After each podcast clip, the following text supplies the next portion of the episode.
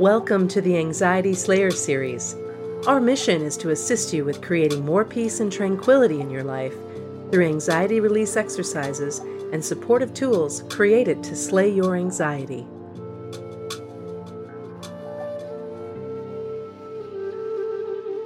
Today's Anxiety Slayer podcast is brought to you by the Anxiety Slayer Academy. We've been offering a free podcast for over eight years now to help anyone suffering with anxiety find relief. And now we're helping you go deeper by providing step by step support on how you can get the best experience from our favorite tools and techniques for overcoming anxiety. Get your free Anxiety Slayer starter course at anxietyslayer.teachable.com. Welcome back to Anxiety Slayer. I'm Shann Vander Leek here today with my wonderful friend, partner, and co host, Ananga Sivyer. We come together weekly on Skype to share Anxiety Slayer sessions with you and enjoy answering listener questions from our inbox and Facebook page. Together, we share a powerful collection of techniques to reduce anxiety. And today, we want to wish you a very happy new year. We're going to be talking about whether or not your anxiety has a message for you. And before we begin, welcome Ananga. Hi, Shann. Happy New Year to you. And you too.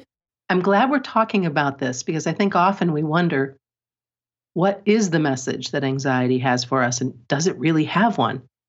I think anyone who's been listening to Anxiety Slayer for a while may know that we're not big fans of New Year's resolutions, especially for those already suffering with stress and anxiety, where resolutions can increase our stress by raising expectations when we're already struggling.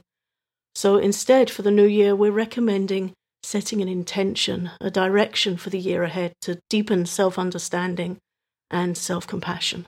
I love this so much because this is an alternative to trying to push through and make things happen.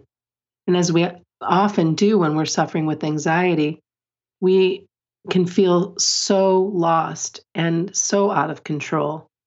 But this podcast today is about tuning in and listening to our body and mind and making space for learning more about ourselves and and what uh, we what you might feel that you need to get more peace to feel more peaceful. When we allow a space for pause instead of trying to push through when we try and push through we're focused on not wanting to feel what we don't want and trying to right. do what we feel we need to do. And in my experience that can become quite brittle and very taxing on your nerves. So just creating that space to say, okay, I am suffering. There is pain in me, there is disturbance in me with anxiety, with what I'm going through. How can I just allow space to pause and regroup and look at what I might need in the year ahead, the months ahead, to help me support myself more? And this is where we can review how we feel about anxiety. Very often we feel that anxiety is an invisible enemy and we're under attack, but it's an inside state anxieties within us. And I think just reframing that and looking at anxiety as a messenger and that anxiety may be bringing us a hint that there's something deeper that within us that wants to be nourished or heard that really is a different way of looking at anxiety that softens the edges and allows space for some self-reflection and healing and the the acceptance piece as well to accept what's going on and to know that we have the tools and resources and support we need to care for ourselves, to actually put ourselves at the front of the line. Yeah, it's something that again it's it's when expectations come in. We expect that we should cope. We feel that others expect that we should cope. Others may well be expecting that we should be coping, doing more, feeling differently, but really that's not a reasonable expectation. It's not a healthy expectation. So it is about just really softening the edges and looking into ourselves and seeing how can I support myself more in the year ahead. And we can acknowledge and accept I don't like the situation and I don't like how it feels. But when we fight it, anxiety pushes back. Mm-hmm. And resistance causes persistence. It just makes the situation stronger. So just allowing ourselves, even literally, to just put our hands on our chest and say, okay, how do I feel with this? And right. how can I pause and take a deep breath and see how I can help myself through this more? How do I feel and what do I need? Yeah. You know, that is so important to ask ourselves. And you, of course, bring the Bhagavad Gita into into this teaching as well. Let's talk about that. One of my favorite verses in the Bhagavad Gita is in chapter 6 verse 5 and it talks about how the mind can be our friend and also be our enemy. And for many years when I read this verse and discussed it with friends who were like, "Oh yeah, right, my mind, you know, really kicks me around. I mean, personally speaking, my mind can really give me an awful, awful time. And the nature of the mind, it has a negative bias, so it will look to that.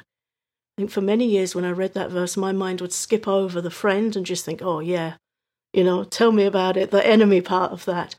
But the deeper teaching in that verse is that we can learn to elevate ourself by ourself, to lift the self by the self and not allow ourself to drag us down. So, the, in other words, the teaching is that we can use our own mind to look at the part of our mind that's suffering and not be uh, subject to the tyranny of the mind, but to train the mind to observe itself in looking at behaviors and choices that we make and how we might make better choices or healthier choices or kinder choices to support ourselves better so that we can help our own mind self reflect and conquer its own anxious and fearful thoughts.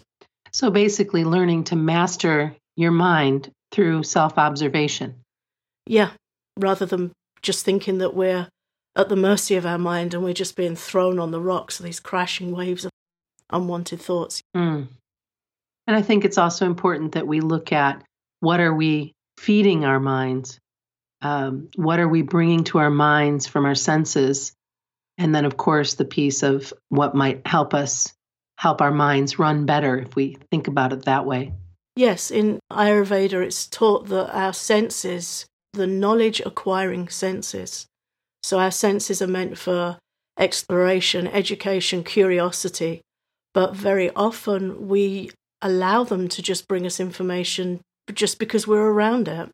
Streaming media, drama, uh, heavy music, uh, different types of entertainment that just bring anxiety into the mind. So, again, by re- retraining the senses, looking at how we're using our senses and ways that we might use them to bring more peace into our mind through nature, through aromatherapy oils, through clean eating, through meditation, through reading, uplifting literature, through prayer. What, what are we bringing into our mind through our senses? That's our mental nutrition.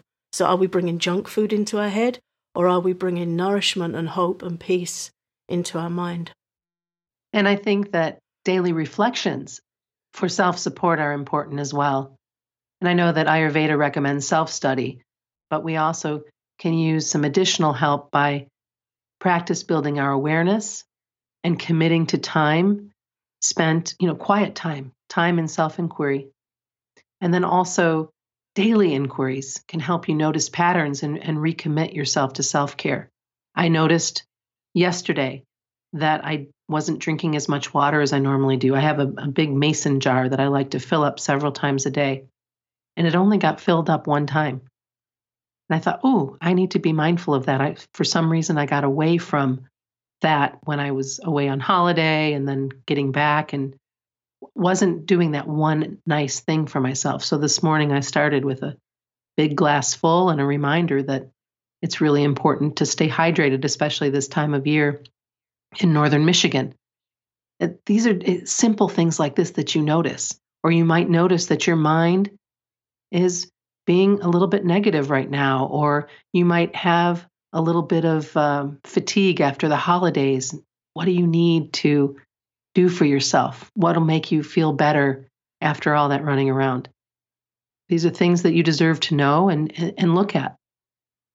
Yeah, and I think bringing back this establishing daily reflection and daily self care, it really helps us to bring ourselves back under our own careful consideration when something like a holiday comes around, the holiday season.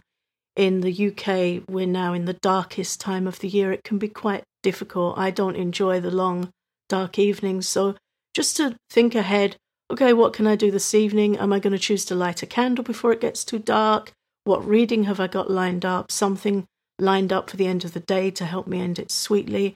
And, you know, beginning the next morning with just, even if it's just five minutes, reflection on intentions for self care and self awareness throughout the day so that we're not just getting blown off course when our schedule changes or when events change, just to daily recommit to a few minutes to see how am I doing? What do I need? Am I taking good care of myself? And not to be harsh on ourselves if we get thrown off track or we forget to do something, as you said with your, your water intake for a day. That's going to happen. But by establishing the pattern of regularly coming back to self reflection and self study, we can really make a habit of checking in with ourselves when we don't feel good and asking, How do I feel? Do I feel sad? Do I feel angry? Okay, what's behind that? Just with no judgment and real kindness. And that's the recommendation of, of Ayurveda in self study. It's one of the key healing practices, one of the most important healing practices in Ayurveda is to look at ourselves, look at our choices, look at our behaviors, and kindly see how we can upgrade. We always can. We can always do a little something every day. And the recommendation in Ayurveda to do that with help is to associate with people who may be a little further along the path people that can give you some hope, people that can give you some help and some support and some guidance in your new choices. And your anxiety will shrink when you understand it better and develop a habit of responding to your needs with self compassion and curiosity. It takes courage and it takes practice, but it really can help you gain some clarity and peace. And of course, Ananga and I are here to support you in the new year ahead. We really appreciate you listening in today. And thank you, Ananga, for uh, sharing time today for this supportive conversation. Happy New Year. Get everything you need to start slaying your anxiety today. Visit anxietyslayer.teachable.com to claim our free Anxiety Slayer starter course. You get four guided sessions, including an EFT tapping session, guided breathing practice, and special module on overcoming the fear of anxiety. Don't just listen to the Anxiety Slayer podcast, become an Anxiety Slayer. Claim your free Anxiety Slayer starter course at anxietyslayer.teachable.com.